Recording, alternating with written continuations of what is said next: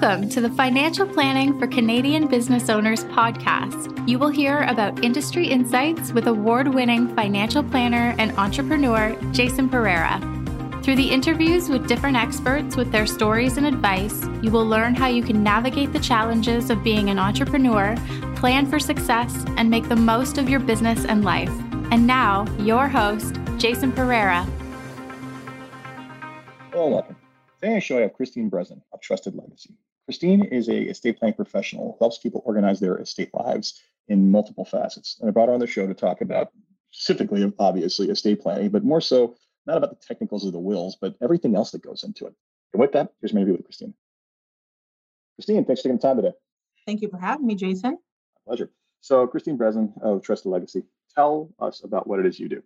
Sure. So, you know, when I left the banking world and went out on my own and incorporated Trusted Legacy, my goal was to help people in planning, but in planning in a different way. So I always felt like there was something missing when I was in the banking world and I wanted to go deeper with people. But because I was so busy and, and obviously doing planning with so many, I didn't really have the ability to go that deeper, at extra mile with them. But there was always something yearning inside of me that said, you know what, there's something more I can do. They they give me so much information. We have so many great talks. And how do I actually help them get a better plan instead of just doing the traditional will and estate plan, send them off to the lawyer, get the documents, put the documents away, and we're done. And so when I developed my own business, I really kind of delved into what did I want the process to look like. And the process was really around uncovering what their legacy mission statement is. Because I think if you can actually articulate what your legacy mission statement is, you probably show up every day and live it more intentionally than if you can't put any kind of framework or conversation around it. So, really understanding what drives you from a legacy standpoint and what your strategy is. It's like if I if I said to you, hop in a boat right now, Jason, and I want you to set a course for somewhere. And you'll say, to me, what?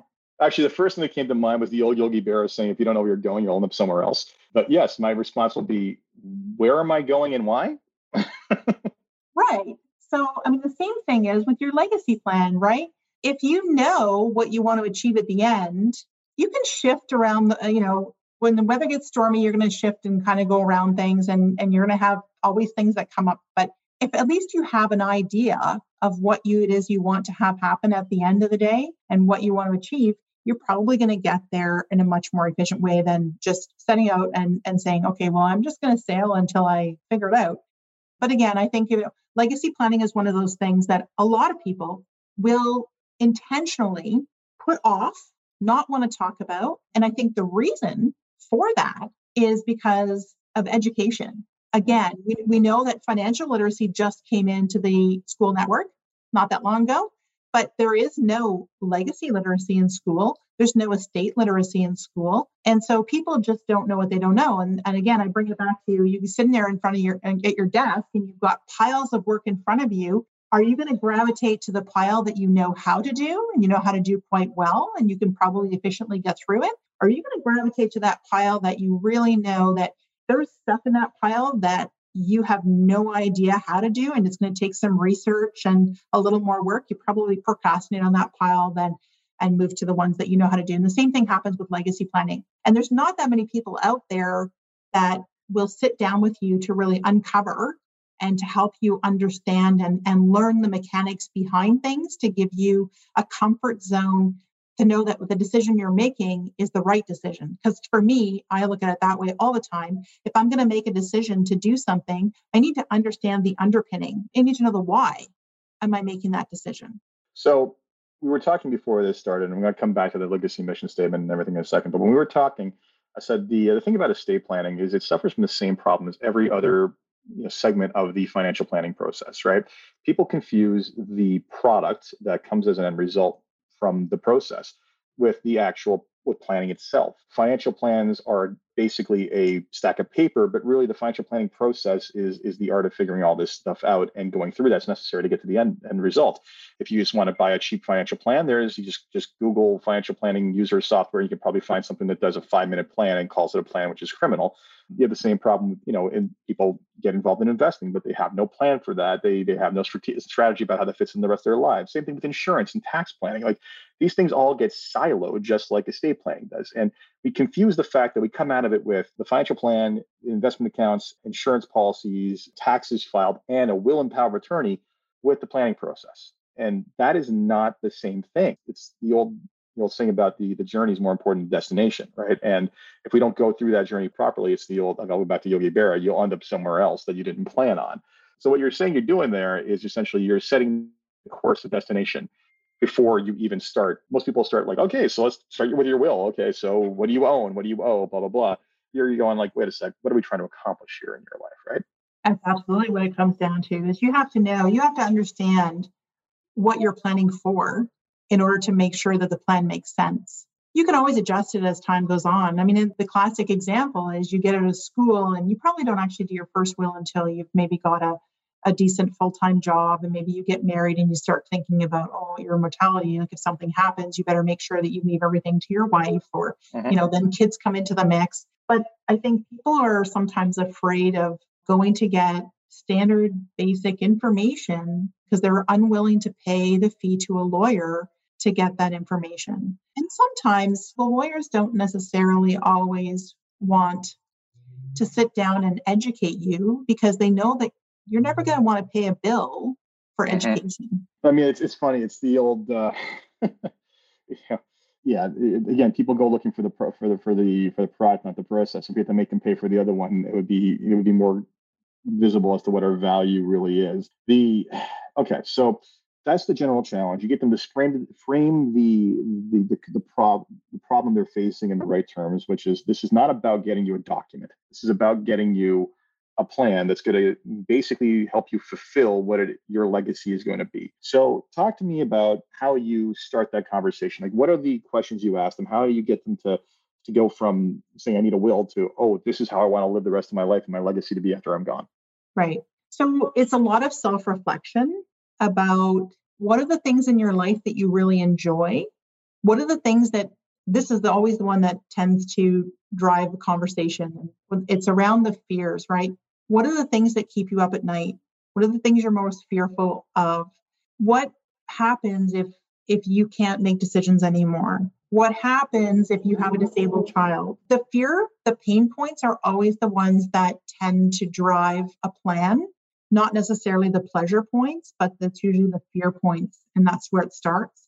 Mm. But it can quickly morph in to the pleasure points. So there's information out there through the Canadian Association of Gift Planners and some Ipsos Reid studies and everything else. And I think you and I have discussed this in the past as well, that says that if I were to go poll 100 clients and ask them if their advisor, and I exclude you here because I know that this is something that you do address, but there's a lot that don't. And I would ask these 100 clients, have you sat down and had a philanthropic conversation with your advisor? About 10% yeah. of them are going to say they've had that conversation. But if I went to advisors and I pulled 100 advisors and asked them how many were having philanthropic conversations with their client, about 90% of them say, oh, yeah, of course I do that. Yeah. You know what? Here's the thing I've never met a survey I didn't hate. And I have to think that if you ask an advisor, did you do this thing you're supposed to be doing? They're going to say yes. So I think that you know there is some there is some stacking of that. Like, did you put in place? Did you do proper risk tolerance assessment and put in place an investment policy? Oh, totally, I did that. Totally, I did that. Yeah, sure you did. Can you show me where you've documented those conversations? And the answer is no, right? So I'm more prone to believe that the number is somewhere in the middle. I, am sure the clients are forgetting. I would say it's not that at all. I would say it's it's simply there's a gap in mm-hmm. what the advisor thinks is a philanthropic conversation and what the client is thinking is a philanthropic conversation because the advisor probably thinks and i'll tell you I, I, was i did this before like when i was very new in estate planning i set out that way too asking clients do you give to charity every year?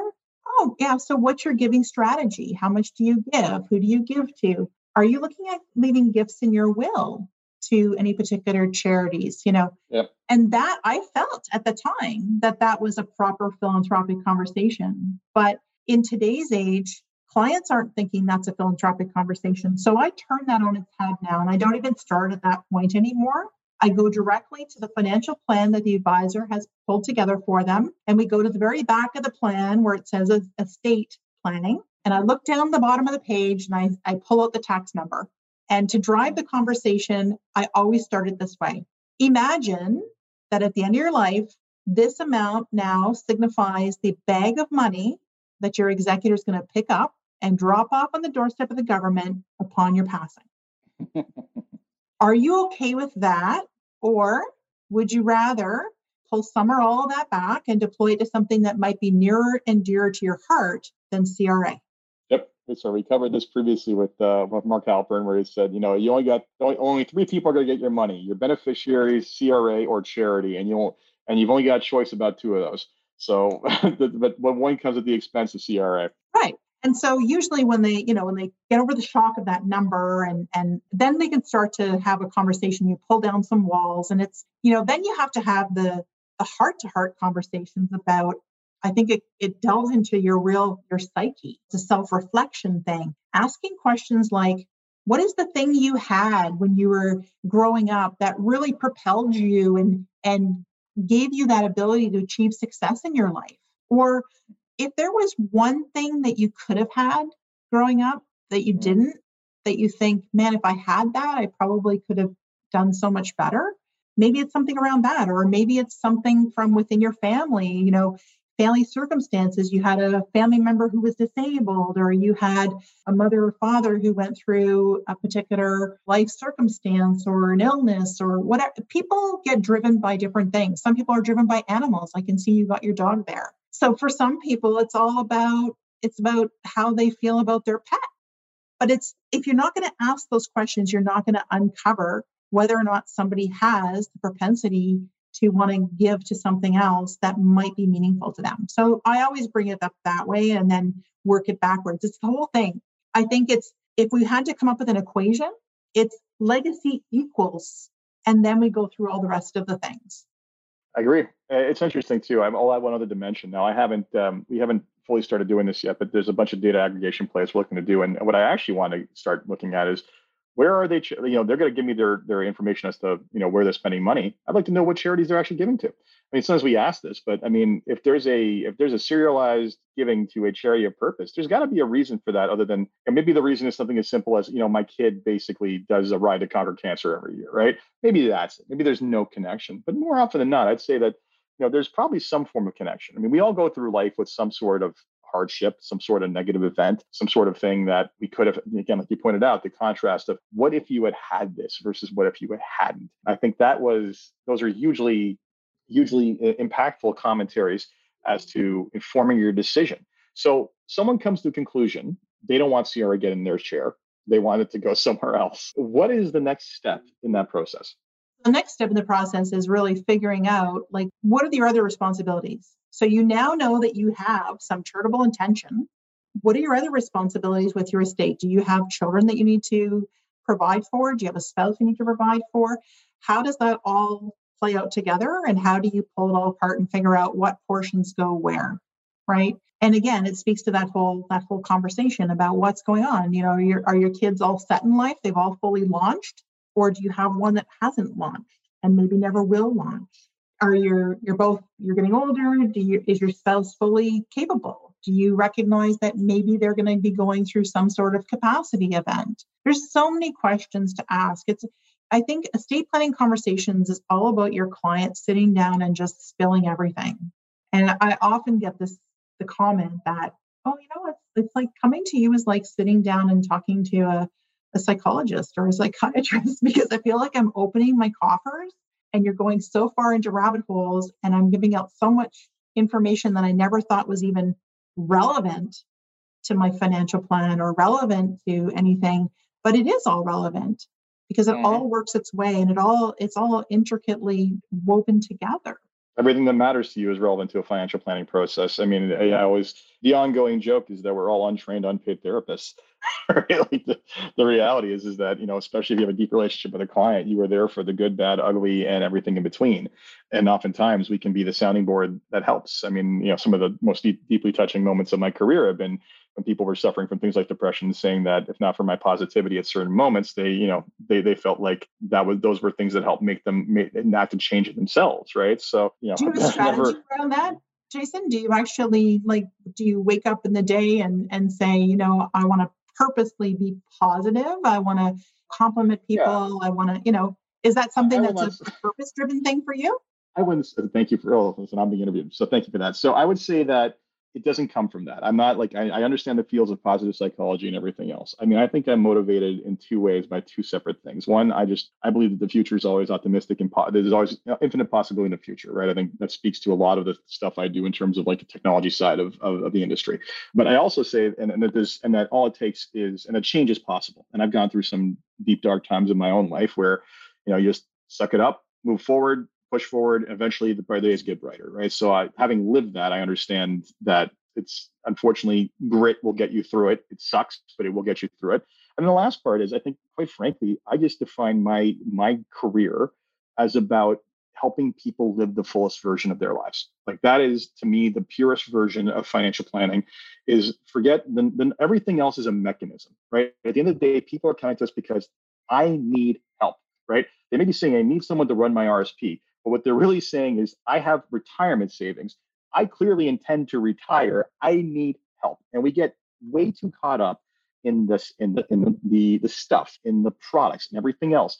And the fullest version and the most absolute purest version of what it is we do, if we do the best version of ourselves, is to help enable the best version of that person's life. And if someone comes to me in a bad position or something going on in their lives or some sort of family conflict or whatever it is, if my by defining my role as that, my role is as a change agent. It's to help them get from there to the best version of their lives. So I'm an inherent fixer. People can't come to me with problems. My wife complains about this all the time. She just wants to vent about problems in her life and not uh, have me offer solutions because I'm not listening. It's like, but that this is what I do. I am I'm a, I'm a born fixer, right? And so that's that's the rant. So thank you for that interesting side note. I'm sure many people get a kick out of that. I think that you and I, and maybe there's maybe there's some sort of common element there for a lot of us who are in this industry, but I think a lot of us have that same sort of mindset that we are fixers, that we are kind of that counselor, and that that's what drives us to be in the industry we're in. For I mean, me, honestly, if I was if, if my my job was defined as I'm here to sell a mutual fund, I would have been out of it a long time ago. Because frankly, that's just not that's of limited value in my mind. And never never confuse the tools you're using with the end purpose of what you're building. Absolutely. And I mean, for me, you know, w- when people ask me to describe what it is that I do, mm-hmm. I always say it's it's about helping you uncover and articulate that legacy mission statement, but also planning more efficiently, organizing things, recording things, mm-hmm. communicating better so that your legacy can be administered to provide proper peace of mind in your lifetime, but also more favorable outcomes on your death and beyond. And that's yeah. the way that I like to position it with people because time and time again, I, what drives me in my role is the fact that I can have somebody come to me and they probably haven't really thought a whole lot about estate planning. Mm-hmm. And they may not have even uncovered what was keeping them up at night. And when I ask them, they can't articulate it either. We mm-hmm. go through the planning process. And at the end of the day, when everything is complete, they look at me and they they breathe this sigh of relief and they go, Holy cow, like what peace of mind is that? Because now I know that it doesn't matter if I lay my head on the pillow tonight or a week from now or a month from now or years from now, the fact that I've gone through this process, I know that the people that I'm leaving behind or the cherries I'm leaving behind that I want to provide for and protect, they're all taken care of. And I don't need to worry mm-hmm. anymore. And it was huge peace of mind. And it's it's that burden being left off your shoulders. They all say that. You know, I feel like a weight has been lifted off of me that I didn't even know I was carrying. Yeah.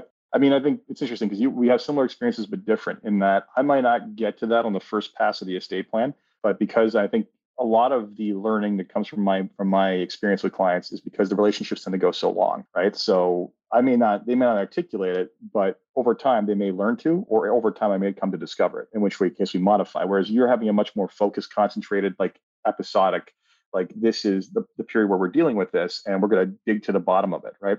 So um, I, I, probably should do listen to you. I should probably do a little bit more hard digging, uh, but we both get there in the end. so. Well, and I think sometimes your client might go, Well, Jason, you know, I've been coming to you for to 10 years now and you've never asked me this question before. What's prompted you to ask me it? Yes, and you know it's okay. So I'm glad you said so that you know that that resonates with something so important. So one of the things that uh, you know the, the, the god of financial planning in the U.S. Michael Kitces, and I get to call him that because I because honestly no one else comes close. He talks about is one of the struggles in this industry in in something that's becoming hyper commoditized and automated by things like robo advisors is the ongoing pursuit of value, of value add. Like where is it that we justify? Where is it that advisors who once justified their their fees for just access to investments basically justify their fees for something else. Like how do they how do they do that? Because if not, they're gonna get their margins crushed and they're gonna be out of the business.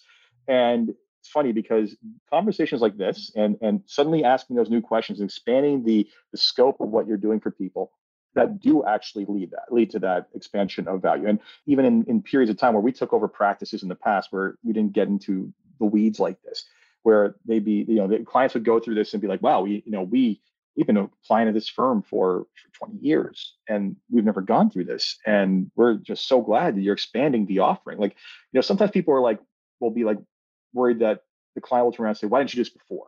Like, why wasn't it done? As opposed to just being grateful that you, they came to you for an expectation, you met it, you can now exceed it and you can exceed it in a meaningful, deep way. Yep. And there's a yeah. few things when it comes to, you know, legacy planning that I I have probably that are nearer and dearer to my heart than some of the other people out there that are in the role. But you know, I do believe that in Ontario, which is where I'm practicing currently, that we do not utilize alter ego and joint partner trust nearly enough. They protect people far better in some circumstances.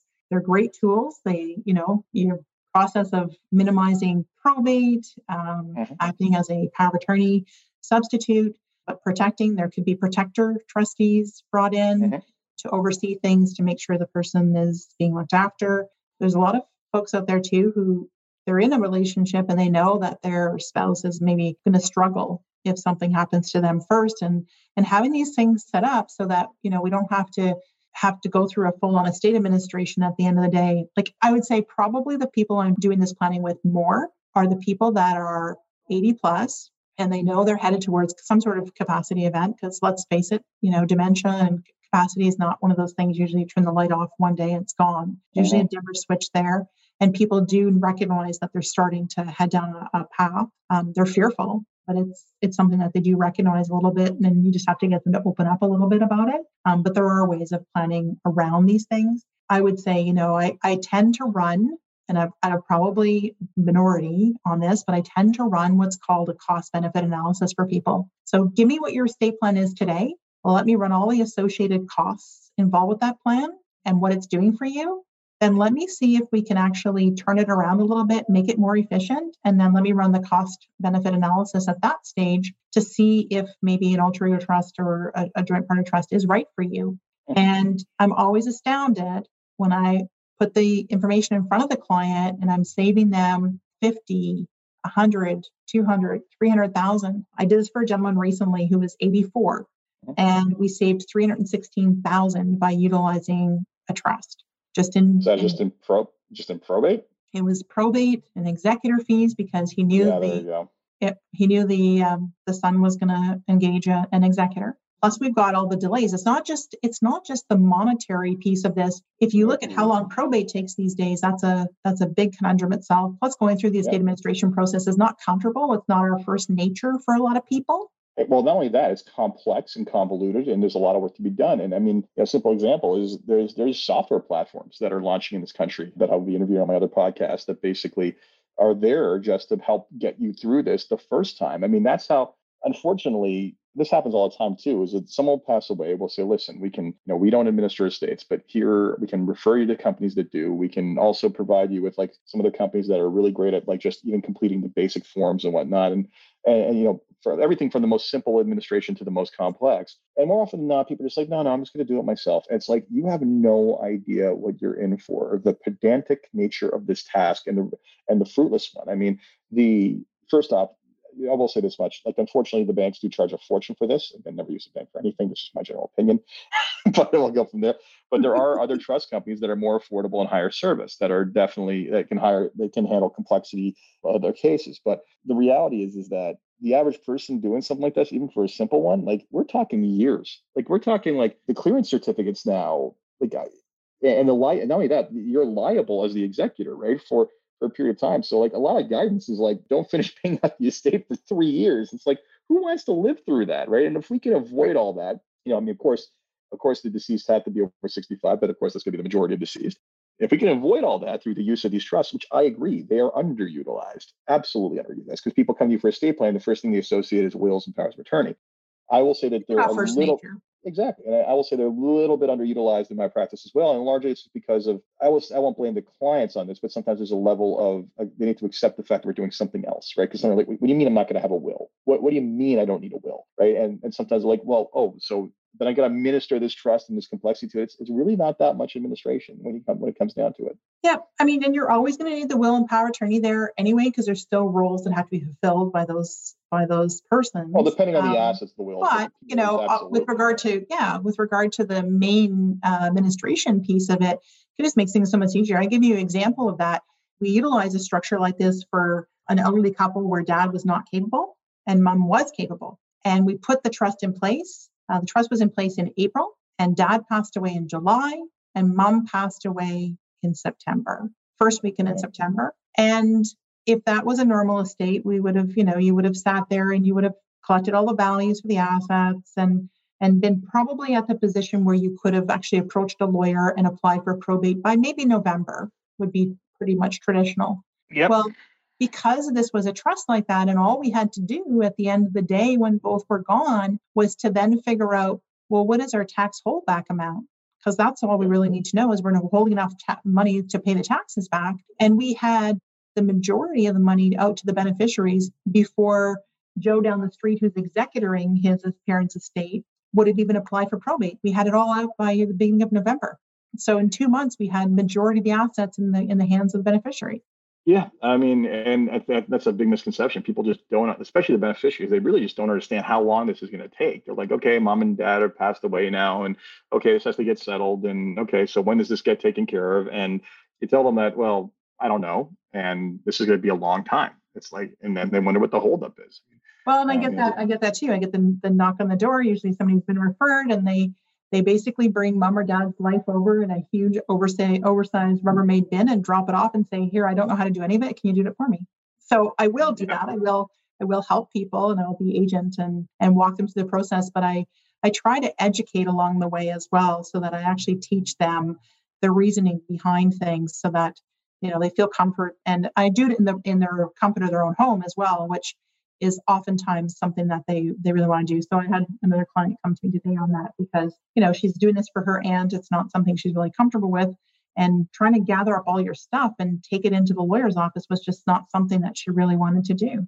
I think the other thing with estate planning too. So uh, there's there's that. There's people not thinking about the other alternatives because it's just not talked about and it's not really first nature for a lot of us. But I think the other part is that the recording and communication around your plan. I've developed like a hundred page organizer, not to say that all mm-hmm. 100 pages are applicable to everybody, but I've literally designed it to be anything and everything in there. And one of the things that I tend to talk a lot about with people is if they're leaving behind trusts, particularly trust for children, how do you give the person who's going to be managing that trust a little more flavor a little more um, meat towards their decision making. And so I'm a huge proponent of letters of wishes. I mm-hmm. think they're not yeah. they're not used nearly enough. And people always say, "Well, what is a letter of wishes?" And I always say to them, "Listen, I the way I think about the letter of wishes is this: it's going to be your red light, yellow light, green light letter. So, what are all the things that you absolutely do not want to see your money being spent for with your kids? And it would just turn you over in your grave.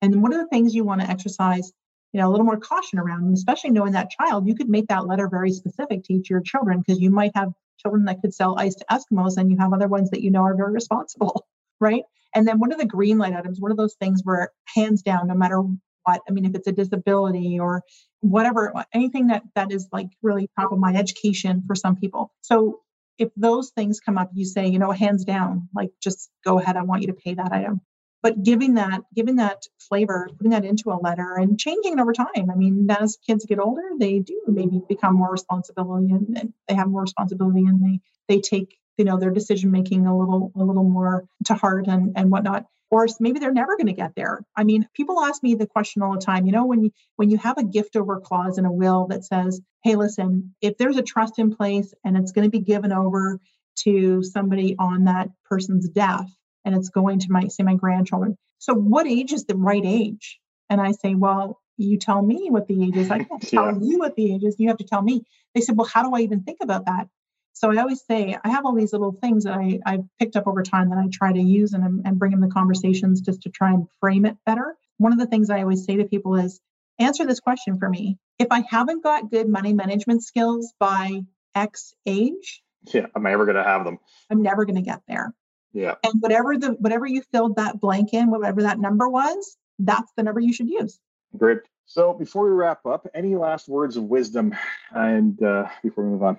I think just, you know, be intentional about your planning. Don't just think about it as, you know, like we said, don't, don't think about it as going and getting a will and a power of attorney. Be really intentional about it and make sure that it does fit your situation and that it is going to protect you and and those that you care about and and fulfill all of the goals that you have for yourself as time goes on really be intentional about it i think i think there's you're getting a lot more out of the process if you actually do a lot of that self reflection and and goal setting for yourself. Yep. And I will repeat again do not confuse the process with the result. You know, the result is the documents, the process is what gets you there to the meaningful version. Christine, I thank you for this. Thank you for taking the time. Been my pleasure. So that was this week's episode of Financial Planning for Canadian Business Owners and the final episode in what was a four-part series on legacy planning. So I hope you enjoyed that. And as always, if you enjoyed this podcast, please review on iTunes, Stitcher, or wherever you your podcast. Until next time, take care. This podcast was brought to you by Woodgate Financial, an award winning financial planning firm catering to high net worth individuals, business owners, and their families. To learn more, go to woodgate.com. You can subscribe to this podcast on Apple Podcast, Stitcher, Google Play, and Spotify, or find more episodes at jasonpereira.ca. You can even ask Siri, Alexa, or Google Home to subscribe for you.